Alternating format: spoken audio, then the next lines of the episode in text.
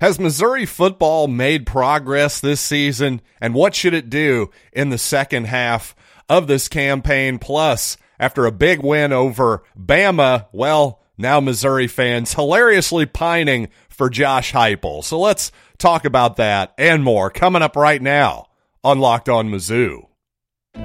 You are Locked On Mizzou, your daily podcast on the Missouri Tigers, part of the Locked On Podcast Network.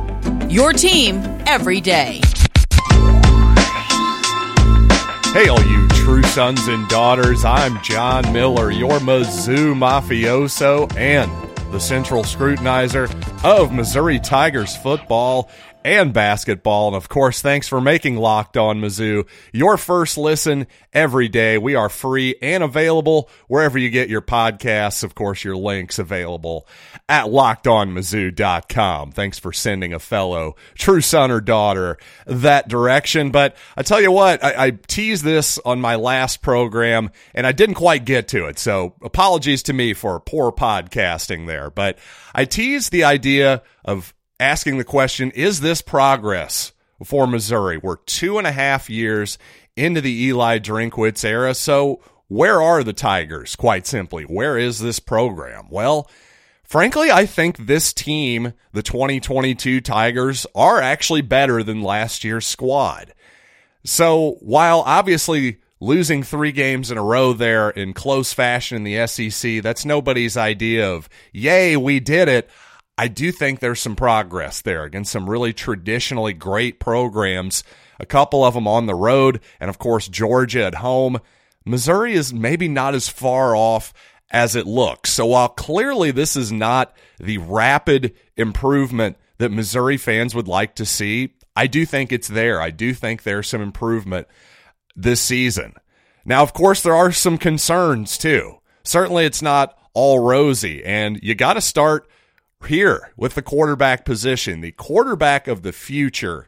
Certainly, so far, two and a half years into Drinkwitz era, we haven't figured it out yet. Now, listen, maybe it's Sam Horn. Maybe he truly is going to be the answer in the future, but it certainly isn't him yet.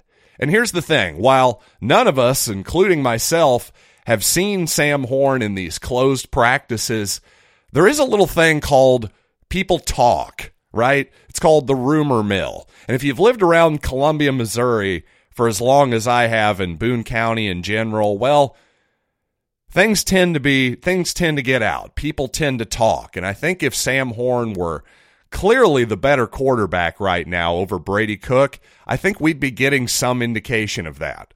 So far, that's not the indication we're getting. And even if you listen to Eli Drinkwitz himself, he'll sort of hint that we want we aren't just going to throw Sam Horn out there just because he's an option. He's got to earn he's got to earn it. He needs a full grasp of the offense and the playbook and all that stuff. That's all been hinted at by Drinkwitz here the last few days. So I just think that frankly Horn isn't ready yet. And also I think even Brady Cook's biggest supporters would concede that he hasn't locked up the job for the future either. Brady has, I believe, as many as two more years of eligibility left. But while Cook may be the starter again next year, again, it's going to be a competition next year. There's absolutely no doubt about that. So while I've certainly said that Cook should remain the starter for at least the Vanderbilt game, once again, I have to concede that there's no way you can just give him the job for 2023. I don't think, again, I don't even think his biggest fans outside of maybe his immediate family would say that. Now, on the plus side, there have been some stars that have emerged for Missouri. Among Eli Drinkwitz's vaunted recruiting class, certainly Dominic Lovett is your leader there. He's been an excellent, excellent player so far. And not only that, a really impressive young man, too, a, a, a red shirt, excuse me, a true sophomore, a guy. This is just his second year in college. Well, he just seems to be just always preaching positivity, at least publicly, right? And I really think that rubs off on the rest of his teammates, especially in the wide receiver room. I think it certainly picked up Luther Burden after he maybe had maybe was a little bit frustrated, I think, after week four or five at a certain point. I think Dominic Lovett is the type of leader that picks up everybody around him, including, by the way, true freshman Mekhi Miller, who had an excellent, excellent game against Florida, a couple big third down conversions in that ball game. Dominic Lovett said on Miller, remember that name. So, yes, possibly another great Miller associated with the University of Missouri. You got to love that. But again, Lovett has been great. Obviously, I think Daylan Carnell has emerged as a very good player.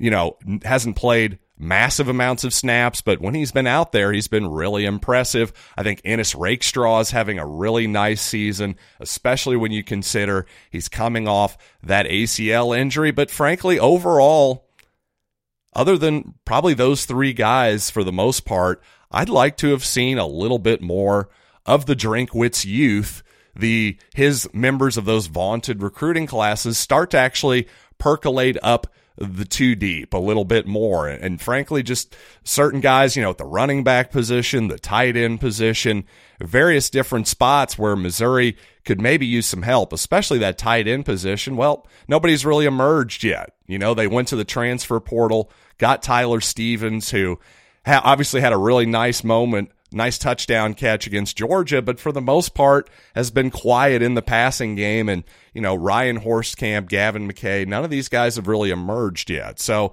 that's a bit of a concern. And, and by the way, this goes without saying. Although I, I div, I'm giving Missouri some moderate credit here for being moderately better this season than they were in 2021, well, you can just throw everything I've said in this segment about Missouri actually improving this season if the Tigers lose to Vanderbilt on homecoming this coming Saturday. Because seriously, it's all null and void. If you lose to Vanderbilt, ooh, that's rough. And I realize the Commodores are probably a little bit better this season than they've been, but after a 56 nothing drubbing by Georgia this past weekend, Missouri just absolutely, absolutely has to win that football game or really anything's on the table at that point. Then I think, yeah, you probably do just throw Sam Horn out there regardless if he's ready or not. And just to see just to see what you've got because the season's essentially over if that happens. Not saying I'm that worried about it at this point, but anything is of course possible. It is college football. So halfway through the season, I think we have a pretty darn good idea of what Missouri is good at, what they're bad at, but of course you can still make some slight adjustments that I think will give the Tigers a better chance to win moving forward. So let's talk about what they should do offensively and, yes, defensively as well. But speaking of defense, you know what? Sometimes you gotta protect the house. And I mean that literally in this case. So that's why we at the Locked On Podcast Network love SimpliSafe because in the last decade, over 4 million people have chosen SimpliSafe home security to protect their house. And I'm one of them. I can tell you from personal experience, this is a great company. Everything is just so easy to set up. It's customizable to fit exactly your security needs to your house or your, your small business, your, your office, whatever it might be. SimpliSafe has you covered. And, you, and once again, customize the perfect system for your home in just a few minutes at simplisafe.com slash locked on college. There you'll save 20% on your SimpliSafe security system when you sign up for an interactive monitoring plan and get your first month of monitoring for free. So visit simplisafe.com slash locked on college to learn more because there's no safe like SimpliSafe. All right, so what should Missouri do in this back half of the season to actually be a little bit better? Well, defensively, obviously, for the most part, you want to stay the course with one small adjustment, in my opinion, because scheme wise, there's not much I can really complain about. Obviously, Missouri's been really productive defensively. And by the way, in particular, Missouri is seventh nationally in third down conversion percentage defensively, giving up a first down on third down just 27.4% of the time. But to my eyes, they've given up some really important conversions that could have been game changing plays on at least a couple different quarterback scrambles. And again, I've said this before if you've listened to my show recently, but it's worth repeating. Missouri's just got to play less man to man coverage in that situation. And frankly, if you are going to play some kind of man, well, you need to bring some pressure to the strong side, especially on a guy like Anthony Richardson. Blitz a guy like the aforementioned Daylan Carnell or Martez Manuel from their star positions and try at least to make him run the opposite way, away from his strong hand. And those guys can probably chase him down before he gets back to the line of scrimmage. Or at the very least, put a spy on one of those guys if you are going to play man. But to me, just zone coverage in a situation where you're facing a scrambling quarterback that is not that good of a passer, somebody like Adrian Martinez or somebody like Anthony Richardson. Yes, I'm sorry, Kansas State fans. I, am just not that scared of Adrian Martinez as a passer. I'm not saying that means he's a terrible college quarterback, but anyway, enough with you Wildcat fans. You're not actually listening. Let's be real. But other than that, I think obviously the Missouri defense has done a great job. Blake Baker's done a great job. That would be the small adjustment I would make against certain opponents for sure. But offensively, well, obviously there's a lot more to be desired on that side of the football. And again, assuming you beat Vanderbilt, I think you probably just stay the course at quarterback the rest of the season with Brady Cook. Now, again, I can change my mind in a couple weeks, and, and certainly, once again, you lose to Vanderbilt, well, just blow the whole thing up. But other than quarterback, let's keep the tight ends somewhat involved in the passing game. They just cannot be a total afterthought. And by the way, the this is something that Drinkwitz has implemented here the past two or three weeks or so. The the old play action fake and then just dump it to the tight end in the flat. That play, I mean, you want to talk about something that is as tried and true as any play in the history of American football. Hey, you want five yards? Well, there you go. There it is. So to me, again, just make it easy for the tight ends. They don't have to be, you know, Travis Kelce. They just need to not be glorified offensive linemen out there. Just keep them involved a little bit, and I think the offense will be will be a lot better for it.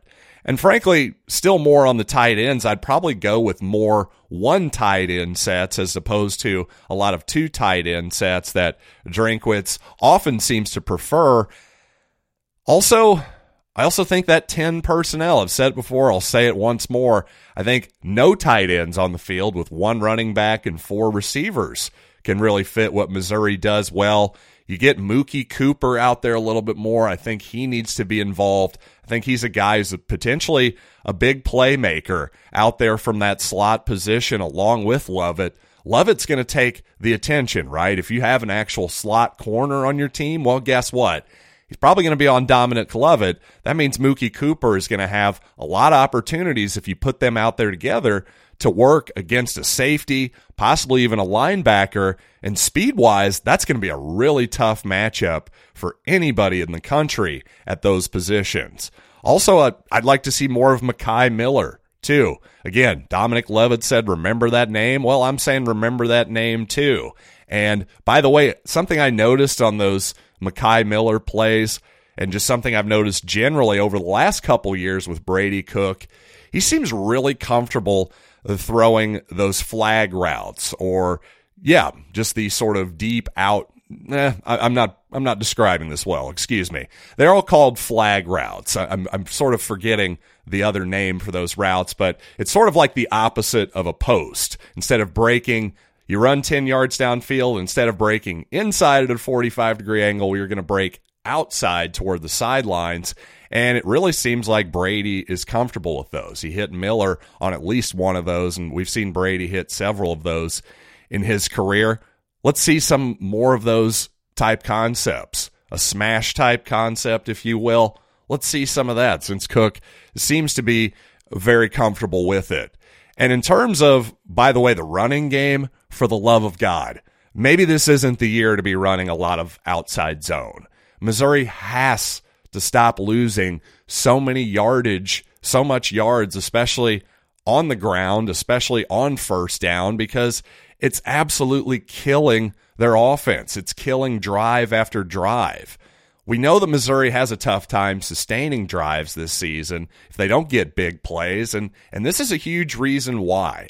So to me, less of the outside zone. Maybe it's just simple as run more inside zone, or maybe actually let these linemen do a little bit more man blocking, run some just dive play stuff, some power stuff where you bring the weak side guard around to the strong side, just anything but the outside zone. I think we've seen it enough to know that while sometimes, yeah, Peat will break one for 20 yards, it's just too much lose five or six. I- am tired of that. And frankly, somehow, some way, Eli Drinkwitz has to make Brady Cook's life a little bit easier. Everything just seems just in terms of the plays that are being run outside of, you know, just quick little passes to the outside on screen plays, everything's just too hard. Listen, Drinkwitz designed a great play to get Tyler Stevens wide open for Missouri's one offensive touchdown against Georgia. Well, frankly, we just need to see more of that. You see Lincoln Riley every week, the former Oklahoma coach, now at USC, guys just running wide open 15 or 20 times a game, it seems like. Ryan Day at Ohio State, same deal. And yes, those two those two teams obviously have great talent and more talent than what Missouri has, but that's great design. When you're getting your guys that wide open, that's called the coach winning. And while Ohio State and USC certainly they have guys who can win one-on-one battles, too much of Drinkwitz's offense seems predicated on his guys winning one-on-one battles. Again, as the coach, you've got to win occasionally, and that's something I want to see more just in general out of Drinkwitz the second half of the season. And speaking of head coaches who call their own plays, well, Josh Heupel, former Missouri offensive coordinator, big time win for Tennessee. They remain undefeated. Vols took down Bama in quite a thriller. And of course, well, now some Missouri fans coming out of the woodwork saying, dang it, we should have hired Josh Heupel as our head coach, which I find hilarious for at least a couple reasons. But you know what? First, I do want to tell you that Missouri is a 14 and a half point favorite right now over Vanderbilt over at betonline.net. But even more importantly, the total 54 and a half. Yes, once again, I think we're going to be going under on that one, ladies and gentlemen. They're just not really adjusting. Uh, do they not believe in this Missouri defense? I don't know. Vanderbilt just got shut out last week. I think I'm going under 54 and a half. Spoiler alert for the rest of the week here on Locked On Mizzou. But I'll tell you what, no matter what you're into, over at betonline.net, it could be college football, pro football, basketball's a coming, of course, soccer, World Cups coming, clubs, the club action's already underway. But again, no matter what you're into, you got to check it out over at betonline.net where the game starts. Now, obviously, Josh Heupel, the former Missouri offensive coordinator in 2016 and 2017, is having a great season down in Knoxville, to say the least. But this has caused some rather wild revisionist history, in my opinion, where some fans have just now come to the conclusion that, oh, Missouri should have hired him as their head coach, which frankly makes absolutely no sense whatsoever. Because, number one, just timing wise, it never made any sense for Missouri to actually hire Heupel as its head coach. Now, to hire him as the offensive coordinator, well, that did make sense. And frankly, Barry Odom deserves a lot of credit for hiring, for finding a guy who obviously did a nice job for him for a couple seasons. But the idea that, okay, when, when Missouri, should have Missouri have hired Heupel? Should they have hired him instead of, of Barry Odom? Is that what people are saying? Because that would be crazy. Because previously, Josh Heupel was basically the quarterbacks coach at Oklahoma for about eight seasons. He had one season as Utah State's offensive coordinator in 2015, and that alone was going to be good enough for Missouri to hire him as their head coach. if forget about the name, forget about you know about Heupel now. If Missouri would have hired after Gary Pinkel, they would have hired Utah State's offensive coordinator. People would have lost their freaking minds. All right. So let's just take that one off the table. And then, by the way, okay, Missouri, obviously, Heupel leaves, goes and coaches Central Florida when Scott Frost leaves that program to to go back to Nebraska. Well, he's the head coach at UCF. Like, yeah, he had to take that job, by the way. Josh Heupel's been an offensive coordinator, a full like not co, by the way, a full-time offensive coordinator for 3 seasons. He's now getting a pretty big time job as a head coach at UCF. Yeah, he had to take that job. And so he was still hired.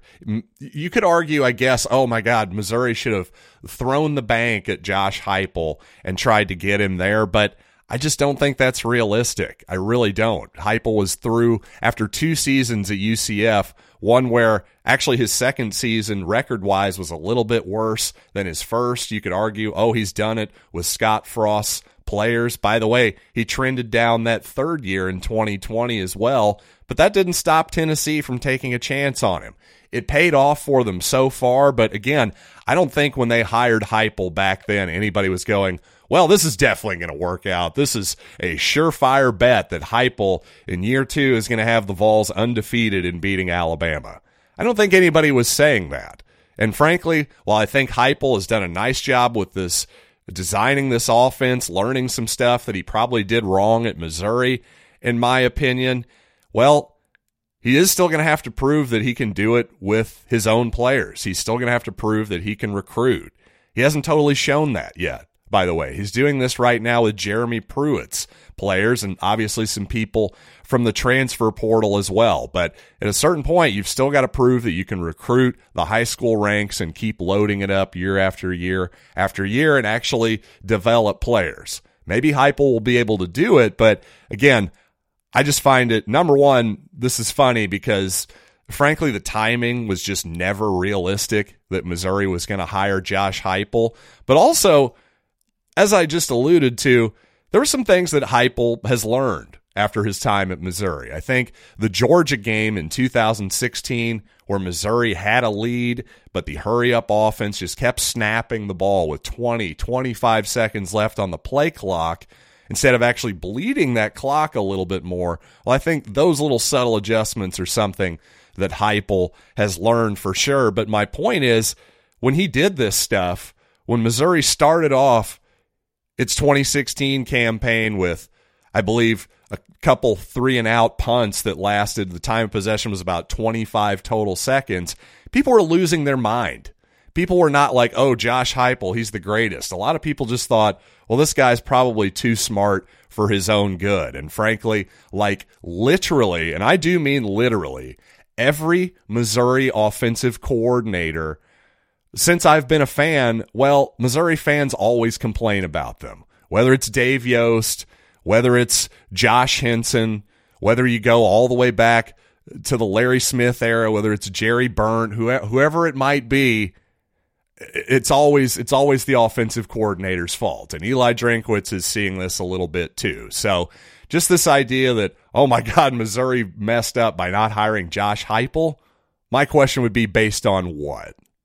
So, with all that being said, I'll see you all next time right here on Locked On Mizzou. If you need some more Southeastern Conference football, we got to check out Chris Gordy with Locked On SEC. Make him your second listen today. And thanks as always for making Locked On Mizzou your first listen.